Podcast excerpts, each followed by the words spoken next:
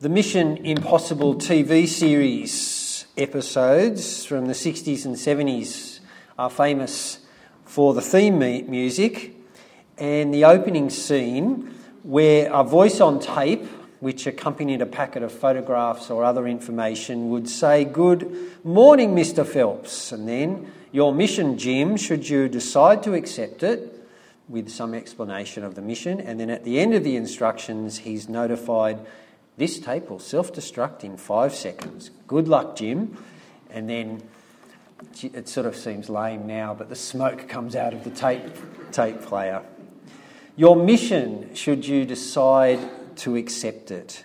It never really seemed like the Mission Impossible team had a choice whether or not to accept the mission. They were the IMF. Do you know what the IMF stood for?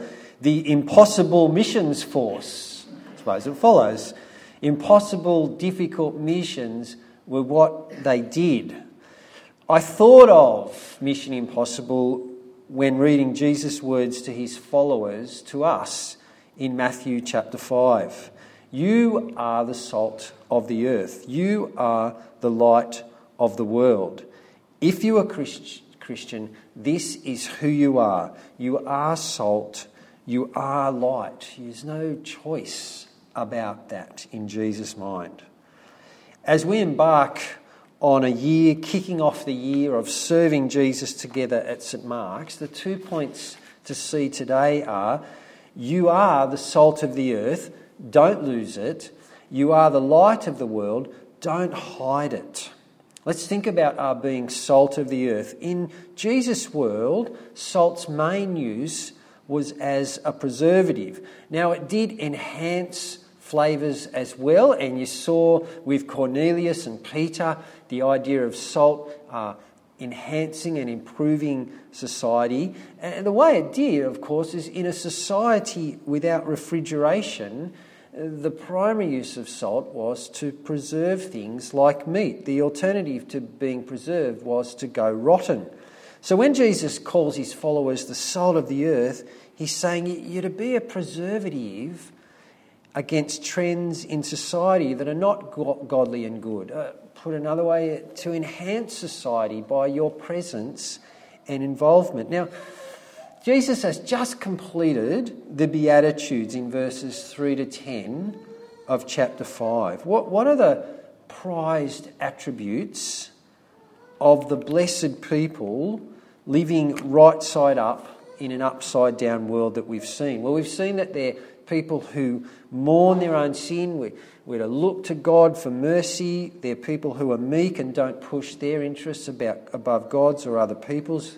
They're people who thirst and seek high standards of personal righteousness, long to see it in the world, who want to be pure and single minded for God rather than hypocritical and live for other things, who are calm peacemakers in stressful situations. All those things are all aspects of being salt on the earth. If we live out those attributes, we will be an influence for good in our family, in our work, in our relationships, in our social and sporting clubs, in, in society. And in a world where so many live by aggressively pursuing their rights to be heard and to have, for whom personal morality is ultimately about pursuing freedom to do as you like, where many don't treat their neighbour as they would like to be treated themselves, and where the measure of the blessed life is the size of the bank account, the house, what labels are on your wardrobe, and which holiday destination you can post photos from, and where people are no longer really equipped with the spiritual tools to handle disappointment and failure and sickness and death, you, Christian, salt of the earth, you can make a difference. You are that salt. So, Jesus' warning don't lose your saltiness. Verse 13 again you are the salt of the earth, but if the salt loses its saltiness, how can it be made salty again? It's no longer good for anything except to be thrown out and trampled by men. how does salt lose its saltiness? I mean, after all, it's always salt. It's not as if you can wash the saltiness off salt, it's always sodium chloride. You try and wash salt and you end up with salt water, don't you? If salt's always salt, then what does Jesus mean by envisaging that salt could lose its saltiness? Well, he's talking about how when pure salt gets so mixed with impurities that it ends up being useless as salt. So there was a website on the internet which was showing tests you could use. There was about 35 of them for testing impurities in different types of food. And the one they had for salt was how to detect white chalk powder in your salt. I don't know why you'd want to do that, but of course, you know, we know from um, if we watch crime shows, the classic thing of um, watering down the, the drugs with the white powder to um, uh, make the product uh, go further and make more money for, for less input by the drug dealers. Well, I guess sometimes, similarly with salt, in places they can be fraudulent with the salt and add things to it. And that ultimately makes it, if they do enough of that, could make it not worth a thing as salt, but it wouldn't actually uh, do the job of preserving uh, food. Well, how could you then, as salt of the earth, lose your saltiness? How could you uh, be in the end not, not salt? It, it's got to be through, doesn't it? Other ways we could be impure. So I reckon it's compromise, it's conforming and blending to our culture. No longer living in a way that pursues Jesus' values, but conforming to society's values. Now, are you at risk of that?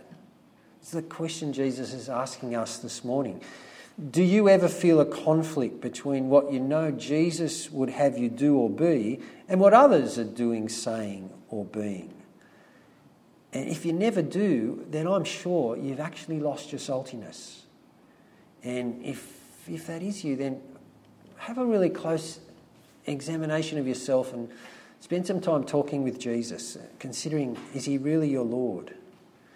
Now, if you do know the challenge, experience that challenge of living in our world as Jesus' person, but you always choose to side with society, then again ask yourself, who are you serving? Would Jesus think that you're no longer good for anything?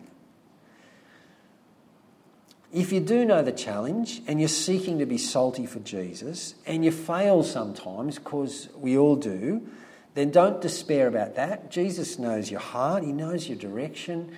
And as we saw in the Beatitudes, blessed are the poor in spirit, for theirs is the kingdom of God. We can come to Jesus as we, as we will later in our service and confess our sins and find comfort for those who mourn over their sin, to quote another of the Beatitudes.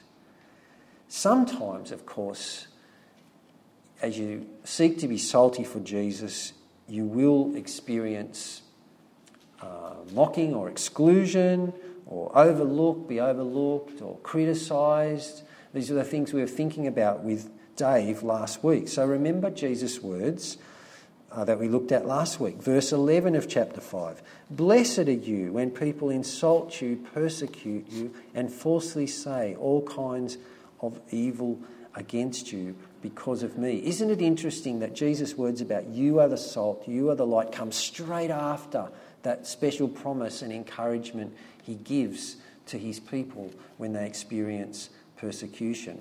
Losing your saltiness, blending in, that would be one way to avoid persecution. No surprise then that Jesus goes straight to you are the salt and don't lose your saltiness after he's been talking about persecution. Remember from last week the encouragement that was there for us so as we won't be tempted to conform.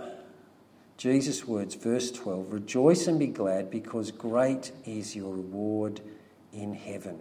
For in the same way they persecuted the prophets who were before you. Keep being salt, even when it's hard at times. Keep being salt. That's Jesus' will for you. Keep seeking to preserve and the good and contribute to good in our society.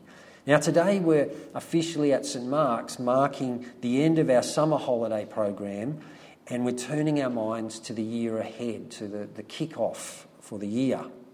So I want to remind you of our church vision.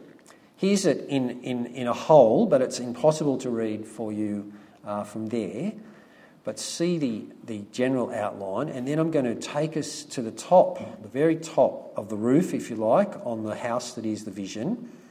And these words We are about as a church sharing the gospel to all freshwater, helping people to encounter, believe, and grow in Jesus. The part of our vision that most directly relates to us continuing to be salt is the goal for us to grow in Jesus. As we grow in Jesus, we're going to keep being the sort of people Jesus would have us be.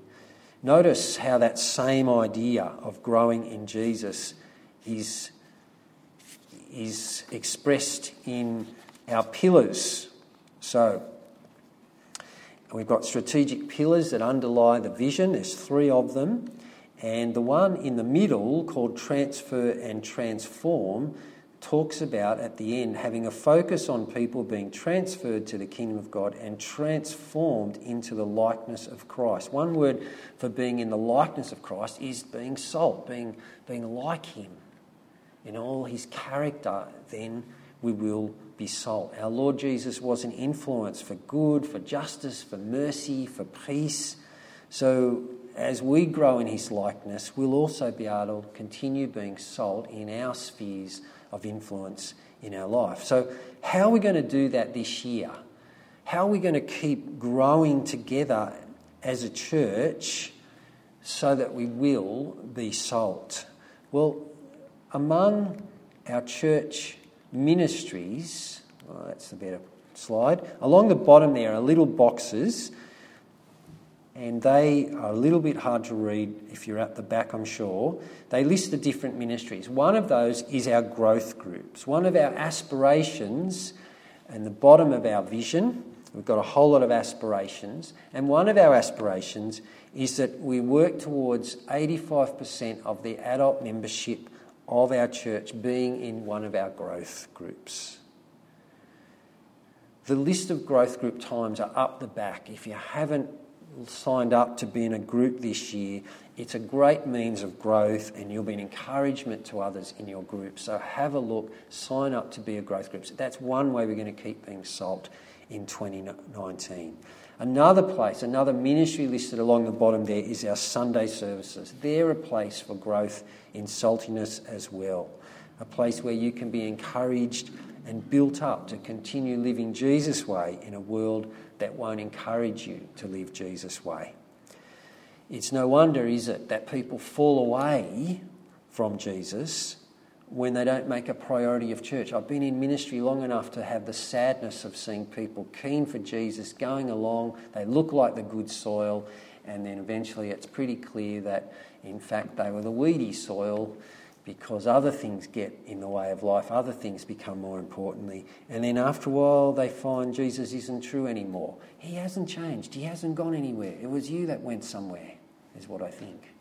And they've lost because they weren't having the weekly encouragement that we have when we meet together. So, Watch out for those little decisions when you put something else over meeting together with your brothers and sisters. I love it at St Mark's that we have our three services, and I love it how a number of you are good at um, something you, is unavoidable, a family thing. You know you're going to have to miss church. We'll see you at one of the other congregations. That, that's fantastic. One of the wardens, Paul, I always know when Australia's playing international cricket in the summer, I always know I'll see Paul at a morning service because he's going to watch Australia hopefully win. Another aspect of being uh, salt is our concern for the needy. We can make a difference, can't we, in our society by how we help those in need. One of our aspirations here at St Mark's, listed at the bottom of the vision, is that 10% of our annual budget will be given in support of mission outside of freshwater. Being sold in our world means giving to various projects that are going to alleviate need or promote Jesus in the world. At present, our, some of our budget goes towards CMS and their mission work, and also Anchor RE and their work in the high schools. Many of us also give to mission in rural Australia through Bush Church Aid. Each year, Parish Council in recent years has been increasing the percentage of our mission giving, but we're still short of the 10%. It was 8% in 2018. Now, I know that many of us give directly to organisations. Keep doing that. But what can we do as a church to keep on doing being this aspect of salt this year? We as a church are partnered with Anglican Aid, who have amazing projects all around the world in relieving uh, need and at the same time uh, having Jesus commended to the people who are being served. We picked up with Anglican Aid projects last year when Lights did the big water project and also through drought relief uh, things that we did here in Australia. So, what will it be in 2019? Nothing has been decided. Maybe you want to be the person who looks up the Anglican Aid website and looks at all their different partners, and there might be something there that really strikes you as we could do that, and we'll come up with a proposal for a special fundraiser for our church to get involved with for some chosen partner of Anglican Aid. That would be a good way for you to live as salt in 2019 and to help us to do it as well. There are so many uh, other things we could explore about what we'll do together this year to help us keep growing and becoming more transforming to be more like Jesus.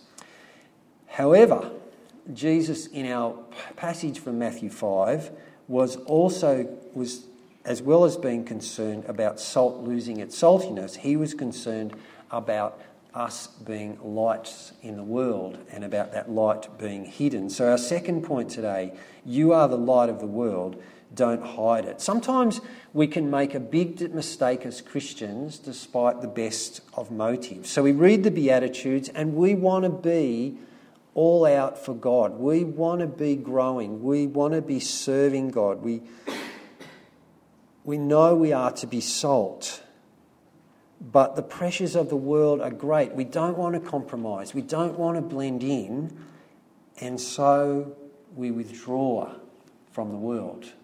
The most obvious example of that is those who move into convents and monasteries where they have very little contact with the outside, outside world. But we can do it as well when we, we let our, our lives shrink to only include church people and Christian people and Christian activities. We can become so busy outside our work with Christian people and groups that we have no time to be in the wider community and have uh, non Christian friends and belong to, to group, other groups. So I'm really glad that many of you are in Probus clubs, sports clubs, uh, golf, soccer uh, bridge clubs. Some of you are in community groups like the Friends of Harbord or Freshwater, whatever their name is, or the library across the road. That is really good. Jesus would like that because he doesn't want us to absent ourselves from the world. To be light of the world and withdraw from the world, Jesus says there in verse 15, is as ludicrous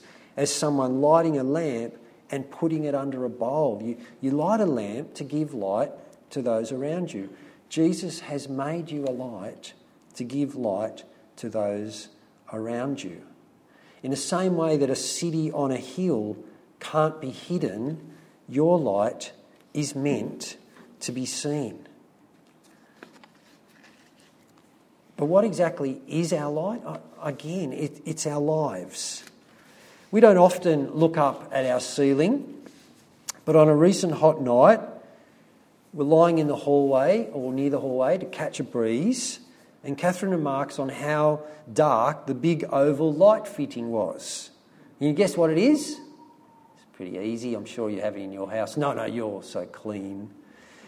No, it's dark from all the dead bugs that have been attracted to the light since the last time the globe blew and we took the cover off to clean it. Moths, bugs are all attracted to the light.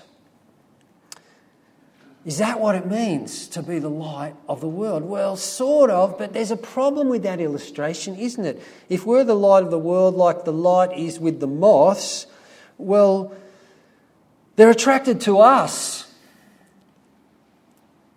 And what does it say in verse 16? Our light shining is meant to draw people to God. Look at verse 16. In the same way, let your light shine before others, that they may see your good deeds and glorify your Father in heaven. The purpose of people, of you being the light, of people seeing your good deeds, is not so that they're attracted to you. People seeing us living out the Beatitudes in our everyday life is ultimately so that they'll come to know this, our Saviour and Lord. Now, they might compliment us, but ultimately we're not doing it for that, we're doing it for their sake, so they'd be drawn to our Heavenly Father because of the light of our good deeds. I think ultimately this is talking about people people being glorifying the Father is shorthand for them actually becoming a Christian. I guess people might say thank God for the salvos or for you and leave it at that. But Jesus seems to be envisaging something much more life changing when he talks about a person glorifying their Father in heaven. I don't think anyone glorifies Father in heaven except the people that know him as Father and put their trust in him. So, how can we be then light that attracts people to Jesus and our Father, uh, not ourselves? I think it's by remembering that most other important function of lights, and that is to show the way. You know, you turn on the light when you get up in the middle of the night to go to the toilet in your house. You turn on the light on the front veranda when you're expecting a guest to help them negotiate uh, their way to the house across your garden and the tricky stairs. You turn on the light on your phone to show you the keyhole in the front door when that front light isn't on. So often, light shows the way, just like the lamp on the stand in Jesus' illustration that gives light to let everyone in the house find their way and complete their tasks. Now, it might also, of course, attract bugs or attention to itself, but the most important thing it's doing is it's showing the way to someone. You're the light of the world. You're to show the world the way to God God the Father, God the Son, God the Holy Spirit. For a couple of years, when I was a tax consultant, I used, used to sit next to a girl who was about my level. She started a year after me. So basically, similar in our work. At work, I just I tried to live how Jesus would have me. You know, salt. I, I tried to, to serve and help others with their work and not just use them to get ahead with mine.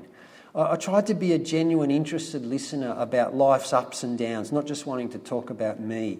I tried to avoid engaging in the office gossip, which can be so hurtful. I, I tried to, to be honest. And, and from time to time, this girl gave me a chance to talk about my faith and the gospel.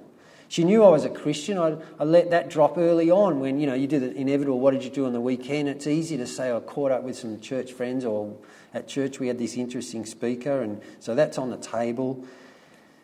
She, uh, she just, and when I left uh, the firm to go off and do ministry training, she made a lot of me being a nice and a good person. I, you know, she didn't have the, the vocabulary, but I was encouraged by that. I thought, yeah, you know, that's how Jesus wants me to be. She didn't, I don't know what God did with uh, those conversations we had and whether he's built on those in any way. I tried to keep up with her after um, I left the firm, but, but we both let it slide, unfortunately.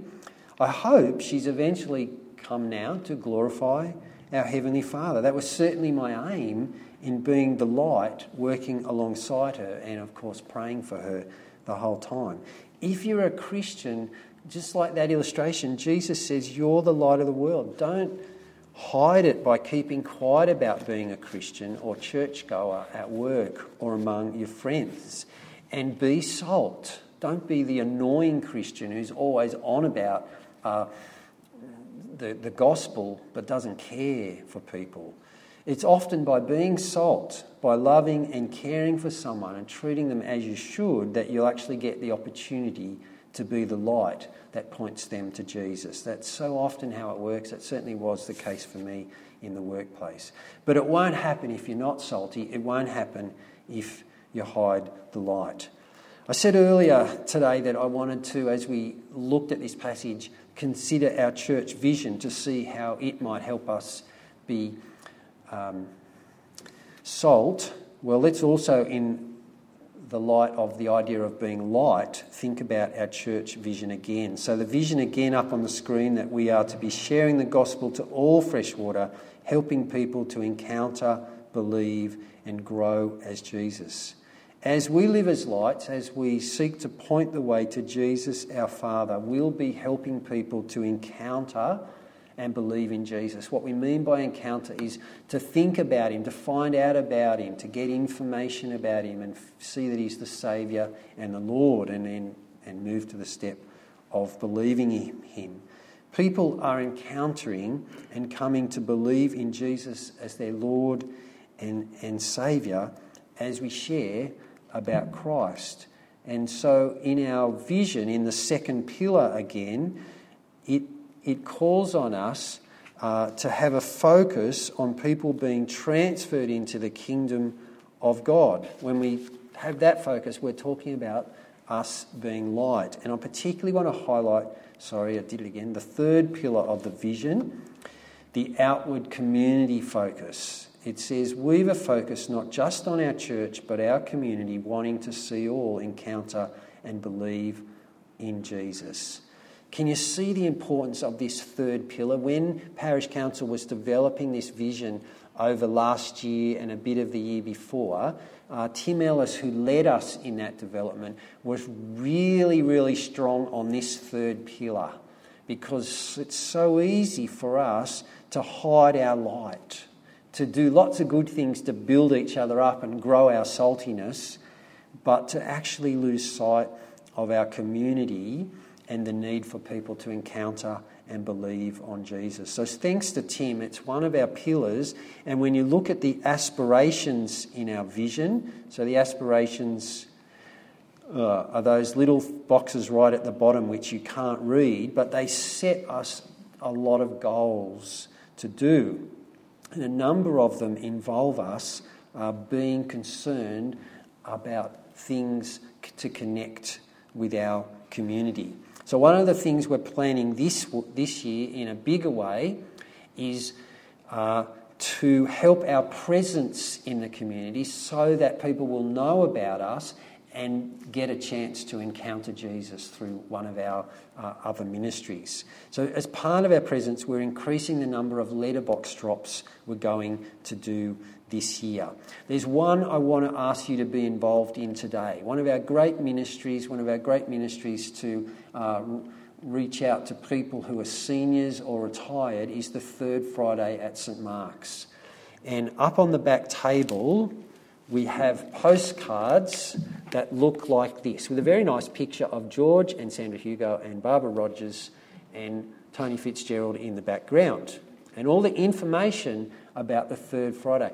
What I want to ask you to do with this, we want to make this a more targeted uh, postcard drop, and that is if you've got someone in your street who's in the age group, you know, retired seniors, whatever that you think that means, put this in their letterbox. Or better still, if you are retired or seniors, take one of these and use it to invite your friend. But let's, um, do, let's help the Third Friday in their ministry by letterbox dropping these to the people in our street who might well think, yeah, that, we've tried to design this to really uh, welcome people uh, and, and entice them to come along, of course. So, will you do that? We've got uh, another postcard that will come up later in the month uh, near the end of February is going to be double sided. One side's going to be lights, the other side's going to be dynamites. Dynamites is starting again this Wednesday. Dynamites is our ministry to preschoolers and their carers, where they get to engage with Jesus every day, every, every Wednesday. So we want to, uh, we found last year people just didn't know about dynamites. We want to uh, we're going to do a whole suburb postcard drop for lights and dynamites uh, for that. So you'll hear more about that, and I hope you'll get your walking shoes on and join us in that. One of the other exciting things we're going to be doing this year in more uh, overtly sharing Jesus is uh, what Dave and I call hot topic nights. We, it's not a good name, but it helps us know what we're talking about. We've only planned two this year. What it involves, and Dave's leading this, is uh, assembling a panel of expert people with uh, knowledge in a certain area. We're copying other churches who've done this sort of thing. So, other churches might have had a night on environment, and so you get people who are, who are scientists in the area. Or a night on euthanasia, and you get someone who's a medical doctor and someone who works as a social worker in the area. They're Christians, these people. And they share a little bit, and it's mostly a, it's a question and answer thing. And, and what is hoped is that it'll help the Christian worldview come through in a way to people who wouldn't uh, give Christianity a look, wouldn't give church a look, but they'll come for that and that'll slowly help them to see that Christianity isn't just for those who throw their brains out the window, uh, but that it's actually there's a, a, rational content to it and something worth thinking about, and it'll actually help to push people closer to actually personally really look at Jesus for themselves and consider their life and whether they would believe in him. It's a slow process. Dave's written to some of you to ask you if you'd help him plan and organise it. I hear he hasn't got much of a response. So if you've put that on the back burner, do at least talk to Dave about it because it's a new concept and I don't know if we any of us understand it fully what it, what it means. But um, we're going to have a better name than Hot Topic Nights, but it, that's exciting. It's a real attempt to, uh, as, as we were saying before, uh, connect with our community, to um, be outward looking in a way that we haven't done before. One of the things we're also am excited about this year in May is we're having a man called Sam Chan come and speak here on a Tuesday night. Sam is a sort of person that's very popular as a speaker on evangelism and mission. Uh, he gets booked up two years ahead, but through contacts we only had to book him four months ahead and we got him. Um, Sam's going to come and he's going to help us to think about being salt and light. He's going to help us to think about uh, our relationships and how we might um, just naturally be, uh, be able to share Christ and see opportunities to do that. So that's going to be made. Don't miss that night with Sam. There's other churches joining us because it will be a great encouragement and, and help for us as well. One of our aspirations is to hold two or more community focus events each year. Now, the fifth Saturday markets was a great attempt to do that, but what we found was it was really hard to attract enough patrons to look at the stores, and gradually the storeholders dropped off, and it was a bit of a vicious cycle. When you don't have enough storeholders, and you don't get the people, and you don't get the people, you don't get the storeholders. So I made the decision late last year that we wouldn't do the fifth Saturday markets but put our efforts into other things in 2019. And I acknowledge that some of, many of you worked really, really hard on the fifth Saturday markets, but that was the point. For all the effort you were putting in, we weren't really making much contact with the community. But was it wrong to do it? No, it was a great thing to do, and Pam and Joanne particularly shouldered a great burden in doing it. And we're thankful for them because it was trying to do this community focus aspect. But like with all things, you try some things and then you decide, mm, this isn't working, the strategy's not right, whatever. So we think again. And the thing, one of the things I want to share with you and ask for your involvement in this year is we're going to do a big Halloween afternoon on Halloween, October 31. It's modelled on a successful afternoon of this type at Narrabeen Baptist in 2018. What we're finding is we have some traction with families, and what Narrabeen Baptist found was uh, I guess along the lines of being salt, was that families were looking for an alternative around Halloween where they can come and the sort of scary part of Halloween doesn't get emphasis. So at Narrabeen, they called it Lollipalooza, which says a lot, and it involved dress up, games, lots of lollies, and it went well. And so we're going to copy them. We don't have many original ideas. As light, Jesus was communicated through a puppet show in the afternoon as well. So, anyway, more about that as the year goes on. We're going to do the usual chasm, of course, through the year and, and love people to be involved in that. We also, of course, are involved in the SRE at school, and if you want to be a helper to our SRE teachers, talk to Joanne about, about coming and just helping. Sue down here was a great helper in SRE at school. Sue is not a person who'd get up front, but she's great up the back, redirecting wayward year two boys. So, thank you, Sue. So, talk to Sue about what it's like to be a helper in a classroom. The question for each of us is how will we live out Jesus' mission to be salt and light in 2019 in our individual lives and in our church ministries?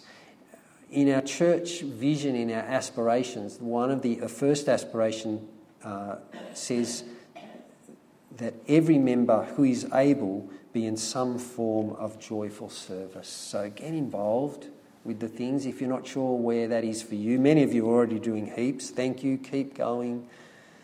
Keep supporting each other. But if you need to pick up some area of joyful service, talk to me or Dave about that. Now, all this can feel a bit overwhelming, can't it? It's just so much, and the years ahead of us, and we look at our world, and so many aren't interested in Jesus, and we feel like a, a little, little wart on the side of society. Being salt and light can be overwhelming, literally feel like mission impossible. But I was encouraged, and I keep reminding myself of this by some words that I heard from a church leader in Melbourne uh, during last year. And I hold on to this. In the face of an overwhelming number of people who don't care about Jesus, who are not interested in his church, he reminded us that Jesus said, I will build my church. That's what Jesus said in Matthew chapter 16. I will build my church. As we faithfully seek to be salt and light, doing uh, what the best we can, our plans and our vision are ultimately in God's hands. So we'll pray and we'll try new things and we'll keep doing some of the old things that are good things to do and we'll rest knowing that it's ultimately not all up to us because I will build my church. And that's an encouragement. Hold on to that this year when things are a bit hard because inevitably they will be at some point.